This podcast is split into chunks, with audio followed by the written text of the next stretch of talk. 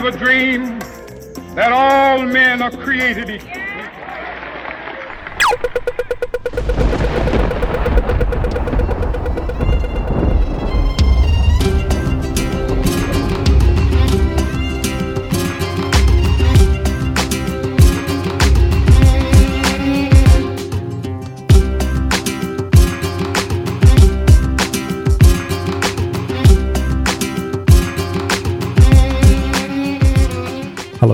Welcome back to Your Story. I'm your host, Ian Cath, and this is episode 51.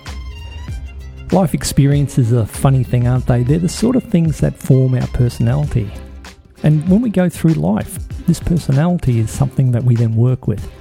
Most of the time, we actually just take it for granted, but there are times when we actually have to make decisions. Will we go left or right in the fork in the road? Will we do the good or bad thing? It's funny, people often joke about the evil twin that they have inside them that would do something else. Today's show is about a person having to make conscious decisions that he wanted to walk a particular path rather than a path that he grew up in, and what came of that. Sorry it's been so long since I've done a show, everybody. It's been very, very busy. I've been working on my side project, wanting to get that up to speed. It's taking a lot of time, a lot of effort, and I'm not quite sure what I'm doing, so I'm sort of making it up as I go. But hopefully, by maybe the next episode, I'll be able to let you know what it's about. I'm excited about it. Hopefully, it might be able to spin me some income, and that will be good for your story because it means that I'll be able to actually afford to eat and things like that, which is very nice. So, I'll tell you more about that as things evolve, but I want to keep it a little bit hush at the moment. When I do eventually get it all up, I'll make sure the information goes onto the site. And the site, of course, is yourstorypodcast.com. You can go over there and leave a comment. There's a reminder of what the email is, but you should know that by now. It's chat at yourstorypodcast.com. Love to hear from you, always do. And uh, there's a Facebook fan page as well. Sharing's important. Get it out. If you come across one of these episodes that you think's relevant to somebody, please share it around. It's um, it's important that other people hear about some of these individual stories because it might be relevant to them things have evolved, and I'll let you know a little bit more about that in regards to one of the previous episodes where maybe a um, some stuff that was done to the lady that I spoke to, in that she was harmed, and uh, maybe the people, the perpetrators, might be getting a visit from the police because of stuff that went down. Anyway, I'll let you know more about that as things evolve. I shouldn't say too much at the moment because it might have to go through the court system. But it's good to uh, help in some way. They actually took the audio from that and shared it with the police. So maybe that'll actually help. Yeah, feels that makes me feel good to think that maybe I'm helping. Anyway, today's show has got music in it. You might just happen to hear in the background. And remember, that's from Iodo Promonet. If you like the tune, you can go to the post, uh, and at the bottom of it, there is actually a link where you can go and get this particular tune for free. Now, I'm a gentle sort of guy. I'm the sort of person who tends to avoid argument and confrontation. You know, I'll stand up and express my opinions where necessary, but I certainly won't go any of the biff. And I'm happy to walk away if somebody thinks that I'm an idiot. I won't argue the point with them because I'd rather keep my nose intact. So I've never been one of these people who uh, has hung around the military, security, you know, the violence that is unfortunately part of our world. It's not part of the world that I understand at all. Today's show is about working in security coming from a military background and having an understanding of the psychology of violence and looking after people in these situations. But how does a person get into this and what sort of life background do they come from? What came out of this for me, though, is the choices that had to be made of going left or right when that fork in the road appeared, of choosing violence or choosing the other path. And what exactly is the other path? Today, we listen to Earl's story.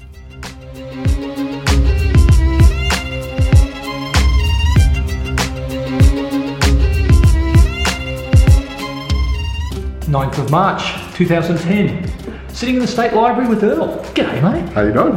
Good to see you. Good to see you too, mate. Let's talk about what you're up to. Tiffany introduced us, uh-huh. and she told me that you're in the security industry, that you're trained in Navy SEAL, SAS, something oh, like something like that, and that you're a damn nice fella, uh, but you wouldn't want to mess with you. So big teddy bear.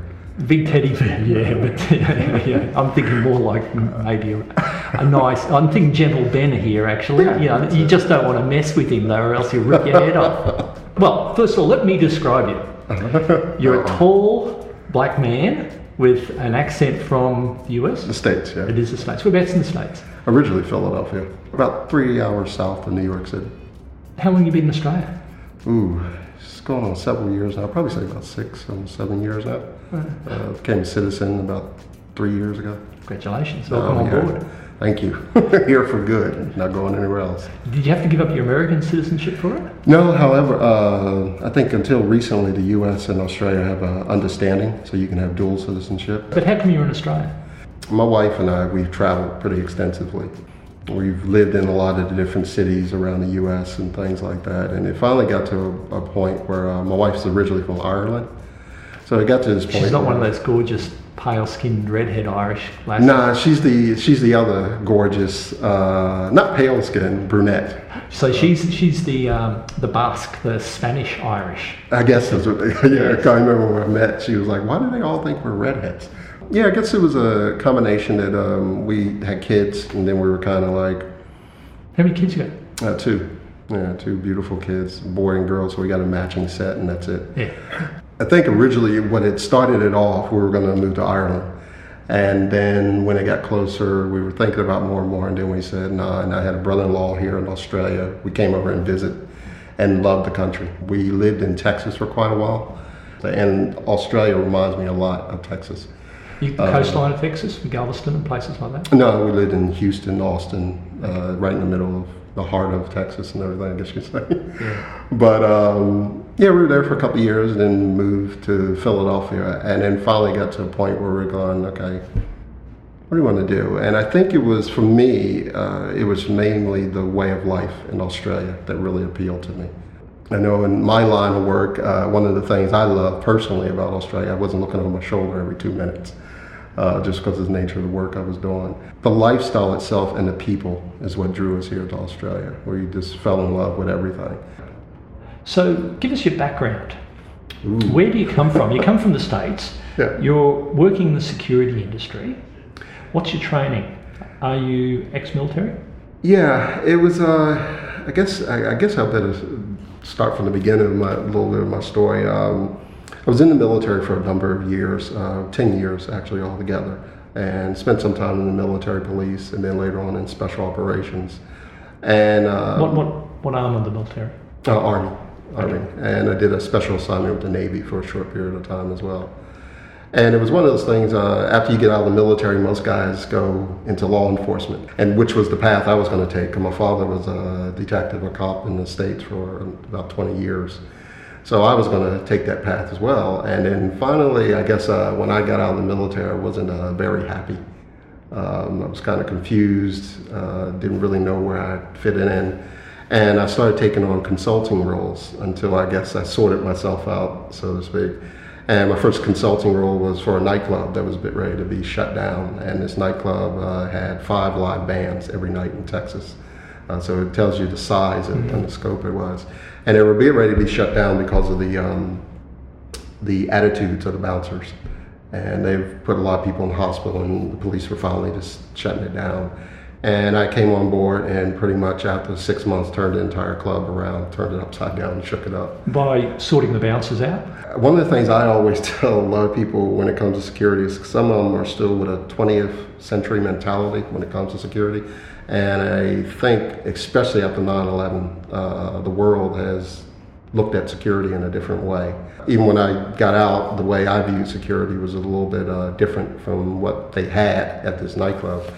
So I kind of changed their uh, their hiring practices was the biggest thing that uh, changed because I knew the mindset of the managers was that let's get big guys.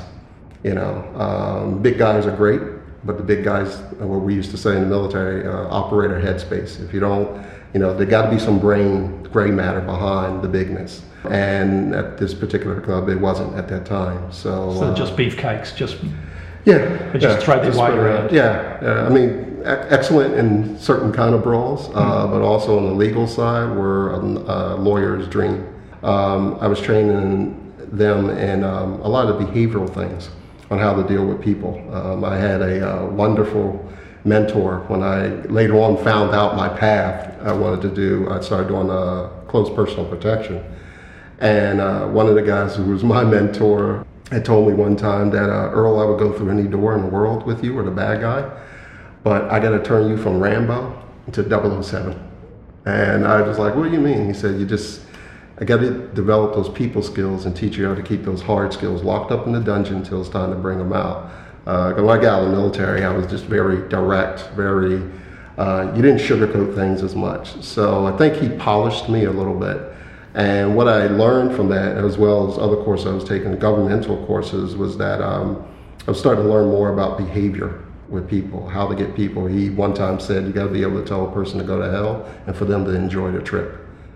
And that's the biggest thing I learned from him. So I started applying what I learned, not just from uni, but also from him and other uh, people I learned from. I started teaching those skills.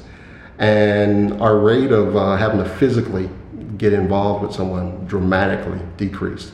So after I did that, they, uh, the club turned around. I got recognition from law enforcement in Texas. They started asking, you know, we got a club over here that we know about. Can you turn that one around? Uh, at that time, I was nightclubs wasn't my scene. A friend of mine got me in touch with a gentleman in New York, and that was my first civilian bodyguard job. So that was probably my first civilian protection job for an activist in New York City and found something I really enjoyed doing. It was more the uh, most people when they think of bodyguards, they think of um, you know the dark sunglasses, the dark suit, the typical stereotypes. Yeah. Um, however, they don't see the back end, the logistics, the planning that is really the forefront of keeping their client alive.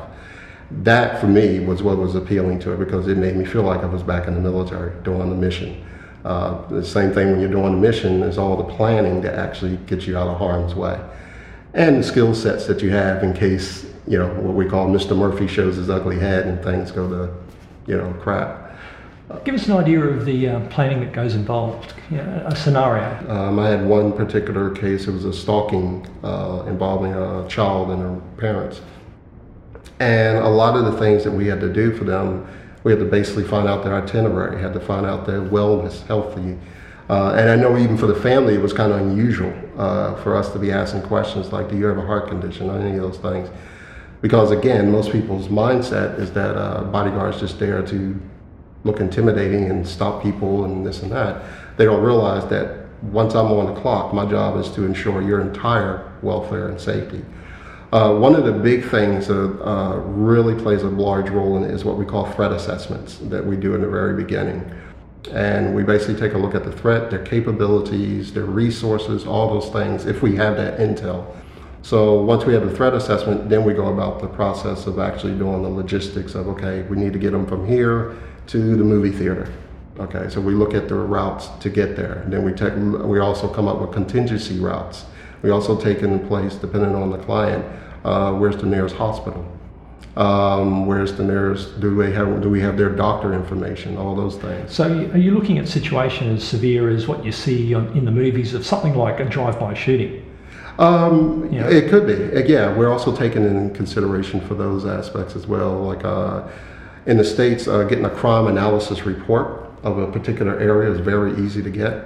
Um, so a lot of times that's one of the first things we do. If we find out they're going to be going to this particular restaurant in this particular area, sometimes we get a crime analysis report. What kind of what kind of um, violent activity occurs in that area? So you're just protecting them against things like a mugging that just happens to anybody, mm-hmm. or you're trying to protect them more against something specific that's, like a they're going to be kidnapped because that's what the threat assessment does. It, it takes a look at like we might be hired. Um, I'll, I'll, actually give you an actual case. Yeah, um, yeah. It was involving a family who was being stalked, and they were being stalked for over about a year. Stalker had actually taken a, um, I guess, uh, infatuated with this one lady for a particular period of time before we got called into it. Um, she worked at a video chain.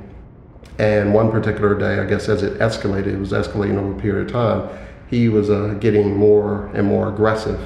And the final one was that he took an actual um, movie case. This is when they had the VHS, so that tells you when it was. Mm. And he had taken and put an explosive device in it. The only thing he had left out the actual material of the, the explosive material itself and put a card in there letting her know that this could have been for you, blah, blah, blah, blah, blah, blah. The next time I'll put the explosive in it. Yeah. What alarmed the police, you know, they were like, "Oh, thank God, it's not real," was when they test the actual outside of the container, it had a residue of the explosive on it. So they knew that not only did he have the capabilities, he actually had the stuff. So that kicked his game way up bigger than what it was before. So we end up actually bringing the team down where we actually provided protection for her and her family. Um, we didn't know how long the protection we were going to be providing for them, so we had to make it pretty comprehensive. So there were some things I had to go through them that they, you know, I would prefer if they confer in us before they do it. It'll be, you know, somewhat normal, but you'll always have one of us, uh, me and my partner, with you at all times. So, do you actually live in the house with them? Uh, that was another thing we had to work out. Um, at that point in time, we didn't. Uh, it was until about two or three days later they actually uh, asked that, okay, one, one of y'all come in the house. We normally were outside. So you just Uh, spend, once a, yeah, spend once time in a van or a car? Just yeah, actually in the car, and we would just take shifts. Uh, That must be exhausting to do that long Uh, term. I was fortunate. Uh, my partner, um, he was 23 years in the U.S. Special Forces. Uh, so for him, this was like nature of the beast. He, you know, it was fine. And we had shifts where we were one person would come on, we'd take another one. Um, they primarily wanted us to be with them during the day. Um, so it was also in a little small town where I stood out a little bit more than my partner. Uh, they didn't have too many African Americans in this town, so we had to really kind of play down my role a little bit. But also being a little town, a lot of people already knew what was going on. So it was it was a tricky tricky assignment, um, but at the same time we did our jobs quite well. We were there with them for about a month and a half. If they wanted to go out and buy a loaf of bread, Mm-hmm.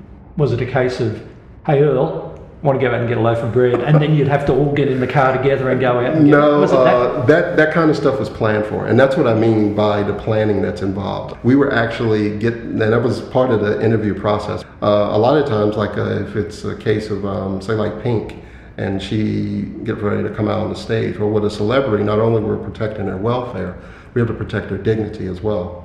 So what that means is that there are certain things to that person's life because they're very high profile that could be more detrimental to their career than if someone jumped up and hit them.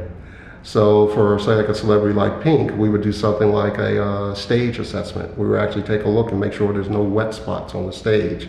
Uh, we would sometimes, if they needed to get certain things, we would already have that stuff readily available for them in their room.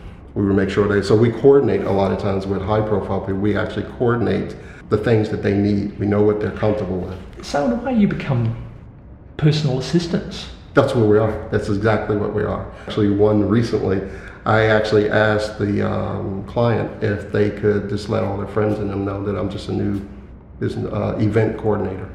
Okay. I just coordinate their events, you know. And they were just kind of, oh, okay. I said because I don't want to alarm people and stuff like that. When you say, oh, um, So I take it you're not the dark glasses, suit wearing spook No. that we all see. No, that's the that's the glamour TV version of that. And also, the, there's a difference between civilian bodyguards and the say like the federal police protective agency or the Secret Service. Uh, those guys have the resources and the capabilities and the manpower to do a lot more. And those are the ones you always see in the movies. They make them look all you know sinister. Civilian But, protective. but that's actually their uniform anyway. So that when you see uh, the presidents Yeah. standing there, that's the uniform. You know they're the spooks. Yeah, yeah. And they want to be obvious like Oh, that. yeah, There- There's yeah, a whole group of other people in the background who we don't notice who are also yeah, and security people in the actual crowd themselves. Right. Yeah. Yeah. In the civilian world, it's a little bit different sometimes. Uh, we do have that, and we got to have that overt security where you know why this person is standing there, uh, because that will keep certain individuals at bay. Um, the other uh, form that we tend to use a lot more in the civilian protection side is what we call protective intelligence. Uh, we also use at times protective surveillance uh, say you have a team that's covering someone, but you also have another team that are posing as the drunk sitting on the corner. And that person is basically watching your back as you move through various areas. So you may have four people who are actually shadowing you, but seeing if you're picking up people who are shadowing, shadowing you.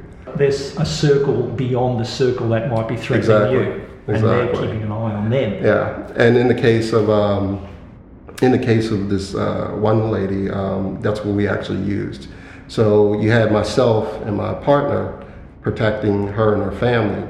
So whenever we went out to the park or whatever and stuff, we also had two other agents who were very low key, wearing shorts on a bike, who had surveillance mics hidden so they could talk and they could tell us, give us a heads up if something is in our area that's out of the norm. And then we would have that time advantage to move them to another area. Because that's that's the big thing that you're trying to do. You're not there to get into a shootout and fight. Most uh, that's the movies again. And unfortunately, statistically, a lot of attacks on high profile people, violent attacks, assassination attempts, um, when it's initiated, and this is where I guess military wise I understand the concept, it's uh, similar to an ambush.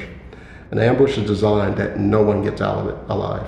Now, in regards to a bad guy wanting to take a person, they're going to be a little bit more strategic with the ambush because they want their package, they want to get it and you know kidnapping or whatever. However, if it's a something like an assassination attempt, they may care not who's in that kill zone. So one of the things that works on our side is time because when someone initiates like an ambush or whatever, very rarely are people going to get out of it alive. It's designed to just totally decimate everything there.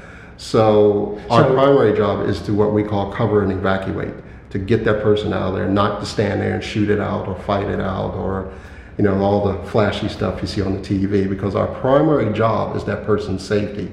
Standing there getting into a toe-to-toe battle with the bad guys is not going to ensure that person's safety. Actually, the longer they're in that, in that environment, their safety level is starting to go down. I was teaching a course actually here in Brisbane, and I was explaining to some of the guys that uh, were walking through downtown Brisbane, and it was a mock setting, and we were trying to show them that uh, how difficult it is to protect someone just walking down the street in Brisbane. Now they really understand the threat assessment because if they're walking down the street and say they don't know what the threat is, well then everything they see in front of them is a possible subject. But if they know exactly uh, who the subject is and things like that. They say, okay, so it gives them a different parameter how they're going to handle walking that person through that ah, environment. Oh, I see. So you took them down the street to express to them that it all could be a threat. Depending on, and that's overwhelming. Yeah. If, if you don't have any intelligence on yeah, it. exactly. It's and that's what we were trying. To, that's what we were trying yeah. to show them because you can and tell if it's an ambush, yeah. if it's something as bad as an ambush, yeah. everybody there could take oh, out whoever's in the area. And that's what we were yeah. trying to explain to them why it is and so important that you have intelligence and planning from the client or from the threat assessment. And what would that be? I like I imagine government agency if the prime minister's coming through, they just sterilise the whole area, yeah, basically, and yeah. so they know everything that comes into the environment yeah. is sterile. And that's basically what you're trying to do most of the time. But if you're if you've got somebody trying to protect and you take them down the mall here, the Queen Street Mall, it could be anybody. The intelligence that you're after, would that be to identify that as a male in their 40s? So yeah. you only have to keep an eye on those people. Yeah, it, I mean, it could, and, and, again, again, it depends on the threat. If you know course. specifically, it's the um, the ex-boyfriend, because um, I've taken um, did pro bono work in the past for uh, women's shelters in the states. I knew that I had to pick them up at, from the shelter, take them to court, be there in court with them, and bring them back.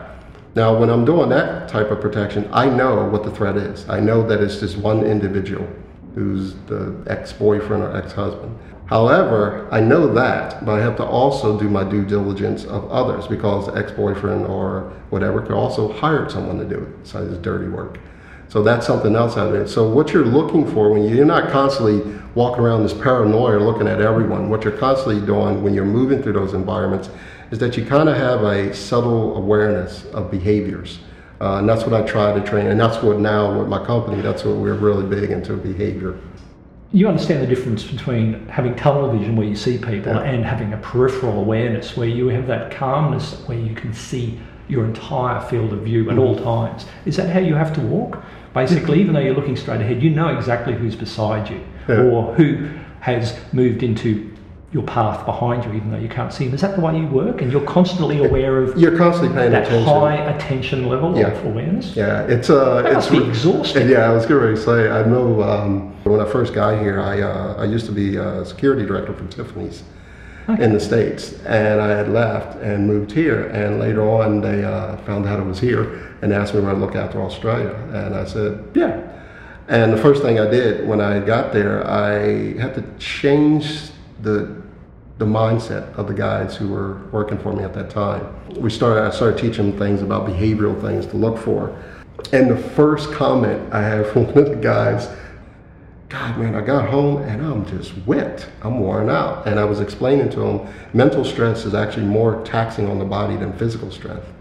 And when you're standing there and you're constantly actively looking for behavior pools, and it's going over a period of two, three, four hours, it, it wears you out. The, again, uh, lessons learned from the military is that, um, or anyone who's a lifesaver, a fire, fireman, a police officer, training tends to take over when you have the adrenaline rush. Mm, I've heard primacy and learning Yeah. is one of those aspects of it. You know, Exactly. what you've learnt and is ingrained in your neurological network Yeah. basically just snaps into being. Yeah. I used to do a lot of skydiving.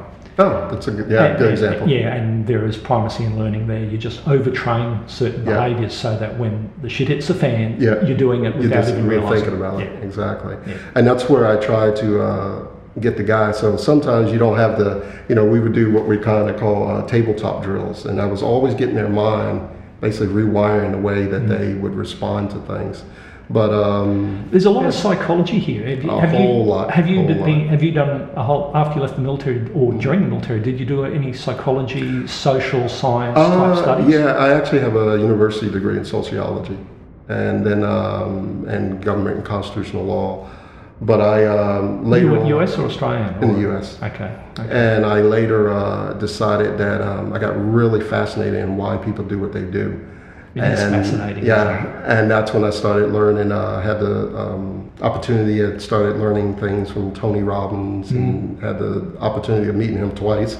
How important is the psychology in amongst all this when actually dealing, like, you know, is it 80% of the game?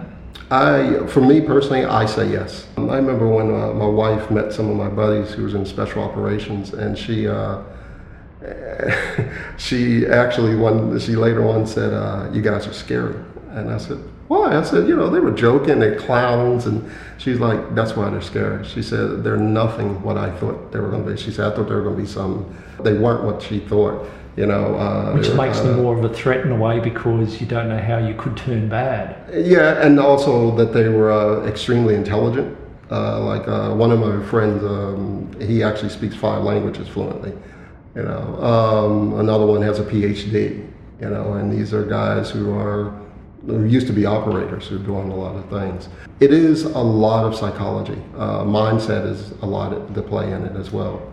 Tiffany said when I recorded the episode with her two episodes ago that one of the strengths she had is that she's a little waif, attractive woman. And she could actually turn people around, especially if they were big buffy blokes, you know, who needed to hand over their Harley Davidson because they hadn't paid their loan fees. Uh, She found that she had a better way of getting them to act than a big, tough fella. Do you find the same thing plays out? yeah, yeah. I've. Uh, Do you find because you're a, look, you're a big fella? Yeah. Do you find that you sometimes you're, it's better off for you to actually pull back, or do you just change your personality? change my personality. Okay. Yeah. So you Uh, can- That's that. That's that thing that uh, my mentor said. Being able to turn you from Rambo to 007. So you can seem like a teddy bear and, yeah, get, and get people to do what you want. Uh, I mean, it's it's. Uh, I, I always say it's. Uh, my son teased me and said, "Dad uses the Force."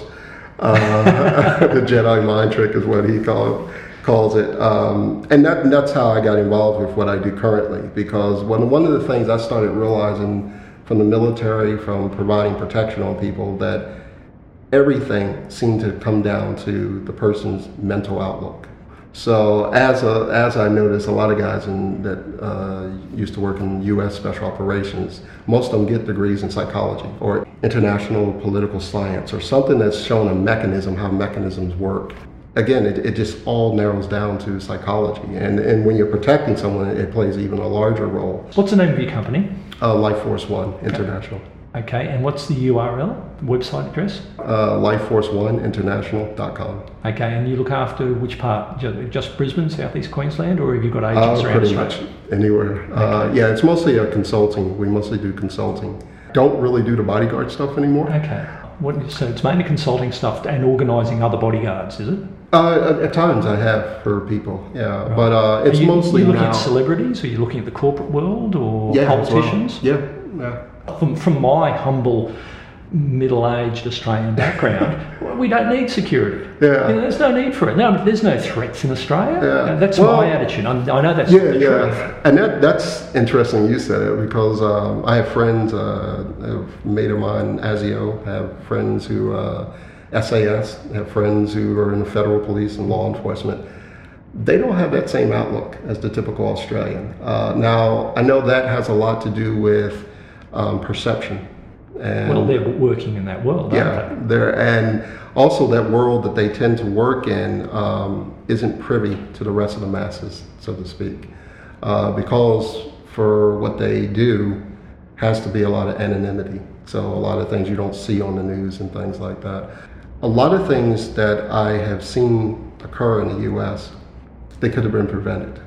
They could have been things that could have slowed down the fallout from it. And it came back down to people having a different change in mindset on how they react to things. Quick example of that is one client I had on the Gold Coast who had the security issues at their nightclub and asked my opinion what I think they should do. And I said I would change the guys you have at the door to a young girl and an older woman. And he was like, What did they have? They had uh, really two huge guys standing there. Um, one of them had a slight attitude problem with everybody, which I understand too because I did crowd control. I know that after a while working in that world where people are constantly berating you and you're very limited on what you can do too, the guys who do crowd control got it also hard too. I know we see a lot of the negative stuff in the media. However, they also got a pretty difficult job too because their hands are pretty tied with a lot of things as well. He changed those two little things and didn't have that many problems at the front door. And a young and older woman, basically all the problems went away. The older woman, uh, because some guys you can talk to as the mom, they tend not to want to get so volatile if a lady says, "Look, no, you're not coming in," and lady, or some of them react really well to a young woman. Yeah. Uh, don't know too many guys. Now they did have the big guy back there, his backup, and, you know, but Yeah, but he was he was he was just around the corner yeah, with one eye. if they needed Yeah. any help, right? But that was one, and that was a whole new concept. Mm. They they and it worked well. yeah, very well. Um, now he's getting ready to do it to a couple of his clubs, just change it, And he just asked me about it, like, what made you come up with that? And I just said that it's just sometimes it's perception. I said it's mindset. Mm. Well, that's what It's Tiffany not- said. She said that you know she could get a lot done because she's totally non-threatening. Yeah. But she's actually knows her craft. She, Yeah, she can yeah. actually hurt somebody if she needed to. Yeah. And that's and that's what I was trying to get across when I said. And that, have uh, you had to hurt anybody? Wow, that's if I haven't hurt anyone. Uh, I, don't know how to answer that. like in my entire career. Well, or- okay. Let's be. Let's yeah. Have you had to? Um, have you, I've taken my weapon out uh, twice when I was in the states, uh, on, in- on working on protective assignments. okay, and threaten them with it. Yeah, yeah. Have you ever had to unload it into somebody? Uh, not in not in the protective mode. No. Okay. no. What about in the military? That's a different world. Totally different world. Do you want to go there? No. totally different world. Okay. Um, but in the civilian world now, I just um, I think one time was um, an activist in New York, and uh, New York and LA. It's weird how that happens, and nothing happened. Uh, was able to keep them at bay while the, per- uh, the rest of the team got the person out of there. I ended up getting my uh, weapons drawn on me though from police officers. Um, Who didn't realise you were security? yeah, well, they have no way of knowing. No, know, no, so they're treating right. me as a threat, and Yeah. all you know, all I did is do exactly comply with them. But I'm telling them to keep their eye on this guy in front of me, which they did, because they don't know what's going on, um, and also because in the states, law enforcement officers are on duty all the time. So even though you're not in a police uniform, uh, in some cities you still are supposed to be armed because you're still a police officer. Uh, it's not like you a police officer from nine to five and then that's it. Now you're a regular person. Well, I understand here in Australia they check their weapons in, don't they? Yeah, They, yeah. they never take them home with them. Yeah, it's different. Yeah. And I just told them who I was and told them keep your weapon on this person here because I think they have a weapon on them. And then they end up once they searched everyone, found out who was good guy, bad guy, and took us all in. And I show them my credentials and who I'm working for and private investigating firm, and that was great. What we see in the media, mm-hmm. are there people like that? I always say that the really good movies are a combination of the truth and fantasy put together. Can you enjoy an action movie that is total fantasy, you know, like a, a Rambo? Uh, you know, that is Oh, yeah. that is complete fantasy. Yeah, that's what I call true. entertainment. Yeah, Entertainment, yeah. like uh, you know, it's never that's nowhere near reality. yeah, I just seen the movie recently, uh, Hurt Locker. Yeah, which won Just the went to go Academy Award that. yesterday. Yeah, and um, I heard um, my brother-in-law was begging me to go see it. He kept saying, "I really think you enjoy it," but my sister-in-law knows that I'm not really big into a lot of war movies and stuff. And uh, I was like, "Yeah, I'll go check it out." And I actually went to go see it, and uh, I liked it, loved it. I have friends over in that part of the world and stuff, and uh, talked to some of them. and They said, "Well." The movie was really good. We enjoyed it, but they took a lot of poetic license with the way those guys really are. They're not exactly like they are in that movie. But, you know, they, they enjoyed it and they say, you know, when you're making a movie, you have to play with it to make the story entertaining. And that's the thing I always tell people that you have to remember that movies are designed to entertain. Sounds like you're always working on the mental stuff, Mm-hmm. and that's most of the work. How much physical training do you need to keep yourself in check? For protective? Yeah, for the work you're doing. Um, I would say that you have to be fairly fit, is the word that I like to use. I know um, that's what I would ask when guys were doing work for uh, Tiffany's, and I had to use uh, contracted security people, and I would kind of tell them and say, look, they don't have to be uh, six six or six seven or whatever. Because I say, unfortunately, in this type of security, I don't mean anything negative with it. I said, but their size won't really matter if somebody really wants to come and get these jewelries because they're not going to come in empty-handed. Uh, and I said, and their size doesn't really matter. I used to tell guys in the um, bodyguard courses, had a lot of martial art guys. Um, I have a heavy martial art background myself. I've never seen a karate guy block an AK-47 round with his foot. You know, and the guys laughed and joked around in the classroom, and there was some truth. They understood what I was trying to say. There's other skill sets that are play a large role in keeping your client safe. And with that one stalking case, I remember when the guys were trying to figure out who was going to spend the first two or three days in with the family. Dave, he had just uh, he was like, uh, "Dude, I just got out of the military, so I'm not very." Um, you know, don't really get the social thing yet to sit there and chit chat. So he That's said, great that he was even aware of that. Well, that's that's what I mean about the difference. Even the stereotype about military people, it's a stereotype. I know when we were watching the movie, my son kept saying, uh, "Why is it the scientist keeps talking to the Marine guy like he's an idiot?" You know, and then later on, she gradually develops a respect for him, find out that there's more beneath that. What I would like to say, I, th- I think people tend to generalize. I think there's a belief that in order to be in the military, Mm. the training that you going you go through dehumanizes you and turns off a lot of those social skills that you Mm. have outside of the military.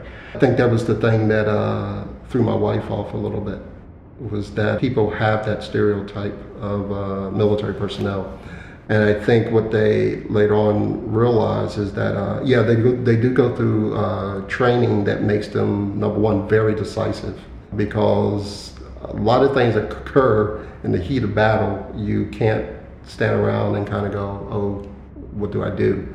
I wouldn't agree that it dehumanizes you. There's now a lot more help for the guys when they come back. A couple of friends of mine that are coming back um, from places around the world, and um, and they have that thousand yard stare. You know, I know my brother said, you know, how do you go from like a you know the movie Hurt Locker, and then suddenly you're thrust in going to the McDonald's or going to pick up milk, you know, for your child and stuff. And I kind of explained. I said, you know, there's certain things that there's facilities now and things out there for soldiers, I think now that weren't there years ago. What do you think of Anzac Day? Oh, lo- lo- love it. Yeah, I mean, every um, it's interesting because uh, my wife knows that um, no matter where we are, whenever there's a Memorial Day for um, soldiers, doesn't matter what country, Ireland, wherever. Um, if we're there, she uh, she always kind of takes the kids and she'll just kind of tell me to you know go go say hello. You've got this career based on the military, and well, no, it was originally, but it's now spun over to looking after people's welfare against unfor- you know, ugly situations. But if you could wave a magic wand on human societies, what do you think you'd like to create? What I know I would like to create, um, I guess I have to explain a little bit about my company. What triggered what I do now, what triggered it all was the one client I had, the stalking situation. Uh, as I got to live with them a little bit longer, I found out that the uh, I had clued in on certain behavioral things with a child, and I had in the back of my mind had thought that maybe the child was abused, and found out I was spot on. Uh, they were sexually abused. Because I developed a really good relationship with this family, I really after that started studying about that. Um, and later on, even here, I started a nonprofit called Protecting My Child. And I started teaching and educating people on how to recognize predatory behaviors in those who try to harm children. People, um, like another misconception, they always, you hear stranger danger. I think in Australia, 95% of uh, child molestations aren't strangers, they're friends or family. What I started noticing is people saying, well, that's too hard to tell if Uncle Bob or somebody's doing it. And I was kind of saying, no, I don't agree. You can. You just need the education to be able to recognize it. So I really started taking a look and going, well, maybe there is some. Maybe I can take the science and put it in a way in the, that people would get it. Came up with a um, program where I teach the parents on how to recognize predatory behaviors. Because you kept hearing, uh, and I also did another course because people kept, who were victims of crime kept saying that it was random. And I kept going, it's not random, you're selected. You know, and then I had someone at a party go, well, what do you mean I was selected? You know, I said, you were picked. I said, have you ever been a victim of crime? You were picked for a specific reason. It got into a heated conversation, and then that's when I knew that's what I wanted to do while I was here. Because I was seeing things here that it has not gotten to the full blown scale it has in the States. But I, it's like I see the precursors to it. If it's something that people don't take seriously, all it's going to do is just expand until finally gets to a critical mass that now you're reactionary. The bullying situation isn't just a one little bandage and now it's all fixed. That the bully picked the victim for a reason. So I also talk about the bully and you know make the bully. I don't point anyone out, but make them kind of in their own head examine their own behavior. You know, because sometimes they don't even realize they are bullying. Sometimes they just think they're having fun uh, because bullying is about power. And then I also have the victim, I don't point them out, but they know who they are, start re examining the way that they do things as well. It's not saying it's their fault, but kind of showing that if you remove the victim, you don't have bullying. And then the third component of that is the people who stand around and watch it occur. Now they figure that just standing there not doing anything, they're not doing anything, but they are doing something by not doing anything. Uh, worst thing good men could do is to watch evil thrive and not do anything. And so I guess in the big scheme of thing, what if I had a magic wand? Um, my company is designed to give people education to change the world around them, so they don't live in fear, they don't live in hatred or violence is the big thing. You know, I remember the first time I saw a violent uh, situation happen in front of me. It was uh, I was maybe 12, coming out of a movie theater, and a guy got shot. And um, I had learned all this first aid stuff. I was fascinated by it, and I immediately started treating the person and everything. And, um, and that was my first time seeing violence. And I, when I talk to schools and I talk to kids, I use my own life as a backdrop for what I'm trying the strategies that I try to teach. And I was kind of, um, you know, that was my first time. I remember the first time I finally realized I was black, that I was different. Um, got shot at. That was the first time I remember it. Uh, Got shot home. at? Or Yeah, shot at. Did you get shot? No, shot at. They missed. yeah. Good. And um, I remember um, we were walking home from school, and you know the N word this, N word that, and we like threw words back at them, and then we were just laughing, and all of a sudden they spun the car around. We were laughing, this kid's running. Hear a boom, and next thing you see the telephone pole, their ramp house, and the wood blew off. And to make a long story short, I'm not going to get into the details of that, but later on, my father was the one that picked me up. When the police arrived in this store that I ran into, they realized my father was a lieutenant, and that was my dad. And so he came and picked me up, and I remember in the car, I was just driving, I was just staring out the window, And he was like, you know, are you all right? And I was like, Dad, they shot at us. And he was like, yeah, I was going to have the little talk with you about, you know, just human beings. What did, he say, what did he say to you? Um, we didn't really say very much in the car. Um, it was when I got home and I was just thinking. I mean, I've already heard about hatred and racism, and you see it on TV and the news. And I heard the story when my mother was growing up. Uh, she got smacked because she drank out of the wrong water fountain uh, when she was a little girl. And I heard that story. You know, so I heard all those things, but it didn't sink into me that other human beings could have a hatred to another human being that they haven't even met. And that was my wake up call to it. Uh, I had other wake up calls. I remember uh, they didn't know I was for a job. They didn't know I was sitting on the other side of the partition. I overheard what they were saying. So I knew I wasn't getting that job.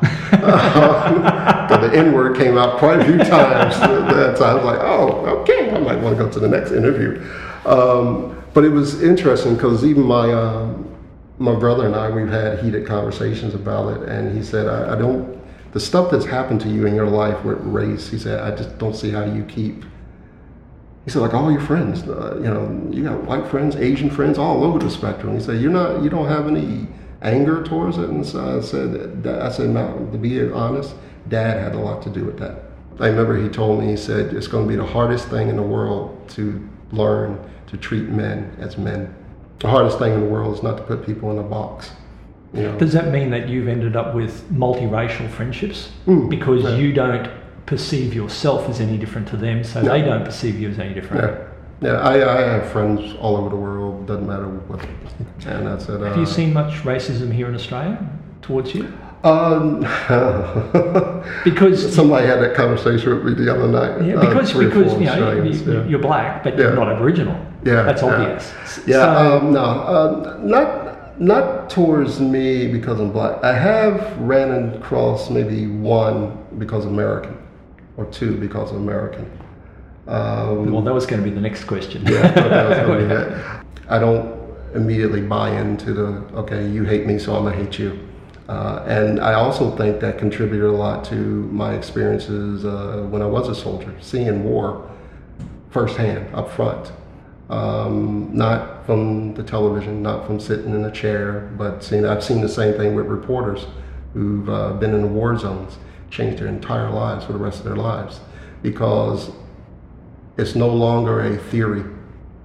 This is real, you know, and they have a different outlook on how they see the world, how they see people. I know for my, my wife used to sometimes make a joke that um, what I do now is um, a kind of like a appeasement or whatever and stuff uh, for my soul. You know, if you believe in uh, Yeah, yeah. spirituality and stuff. And I know my main focus now in my life is I don't like seeing people live in fear or hatred or in violence.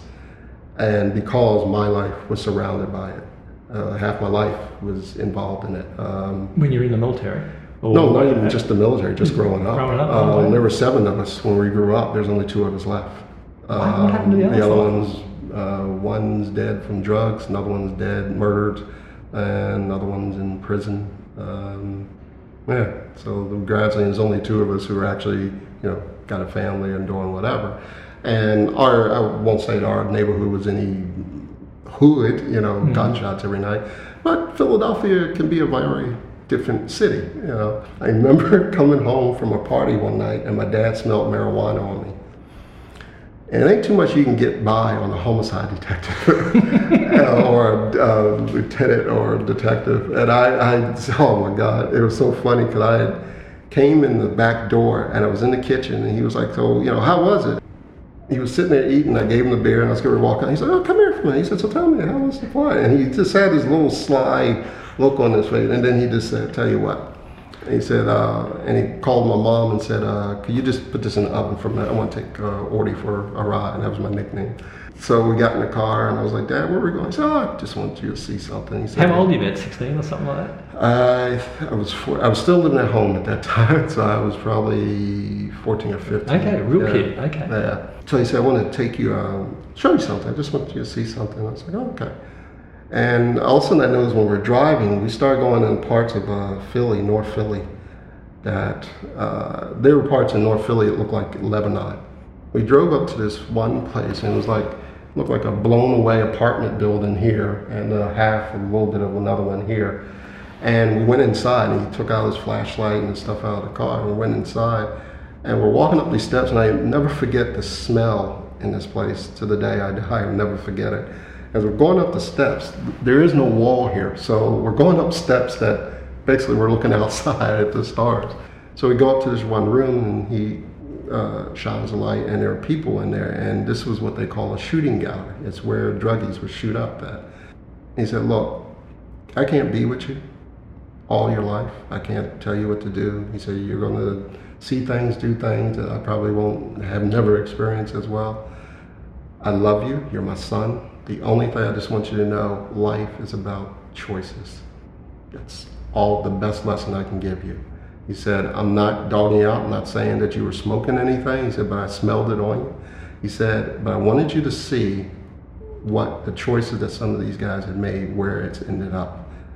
And I remember I I had always really admired my dad because um, what he what he went through. He was a, a Korean War vet. You know uh, the racism he dealt with, becoming one of the first officers in Philadelphia uh, Police Department, and um, I had admired him, but I think there was also this tension between he and I.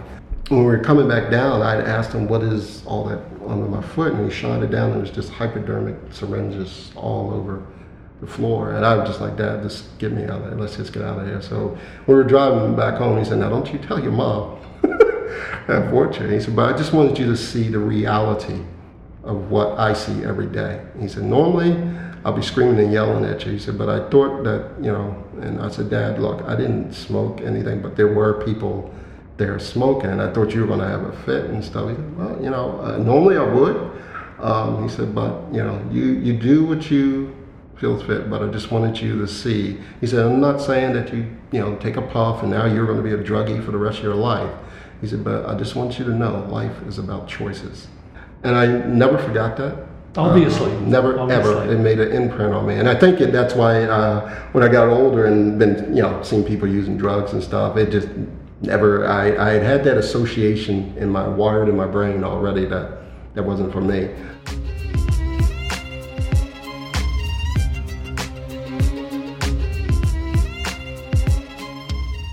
And then uh, after I got out of the military, I started consulting and again, I was still fascinated in why people did what they did. And then when I went to uni and got my degree, and, and then I started learning stuff from FBI guys and Secret Service guys who were in the behavioral stuff. A lot of things that go on in the world can actually be dealt with differently. Hopefully, when I go back to the States, there's a gentleman that I'm gonna try to meet. He's a former um, Lieutenant Colonel Grossman, and he wrote a book. He's a former Army Ranger.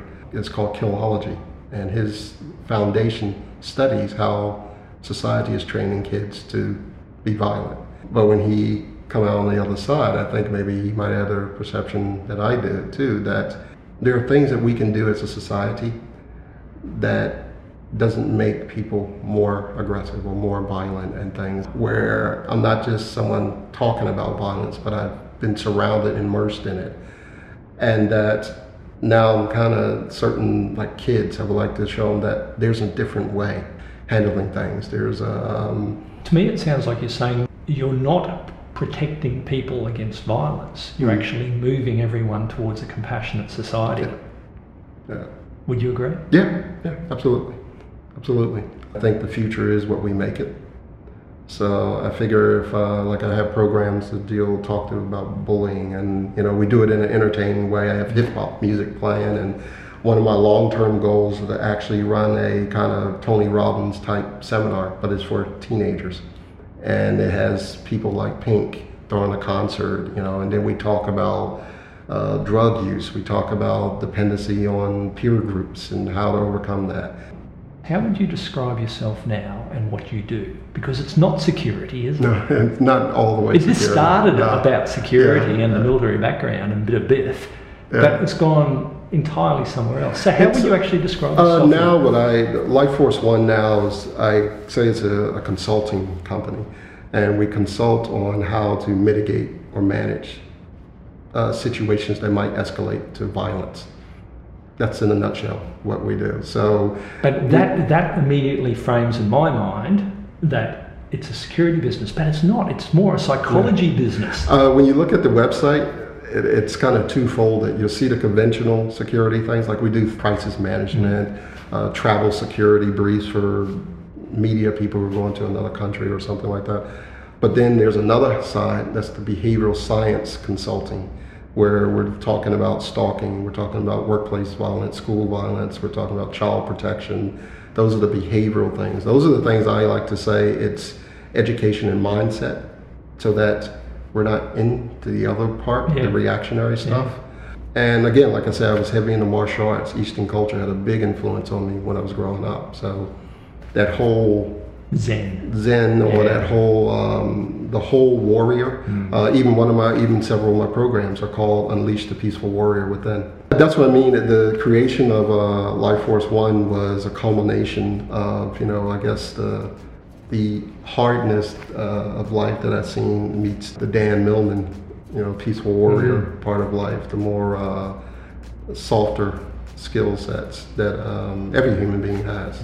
Here I did a, a course on aggression management, how to manage aggressive people. Here within the library. Yeah, a lot of people were asking me, well, when I'm talking to people, your course isn't a conflict resolution. I noticed that. I was like, no, because conflict resolution means that there's a conflict. It's gone too far already. Yeah, I said this course is designed that you manage the person, but the one thing a lot of courses don't do is how do I manage myself?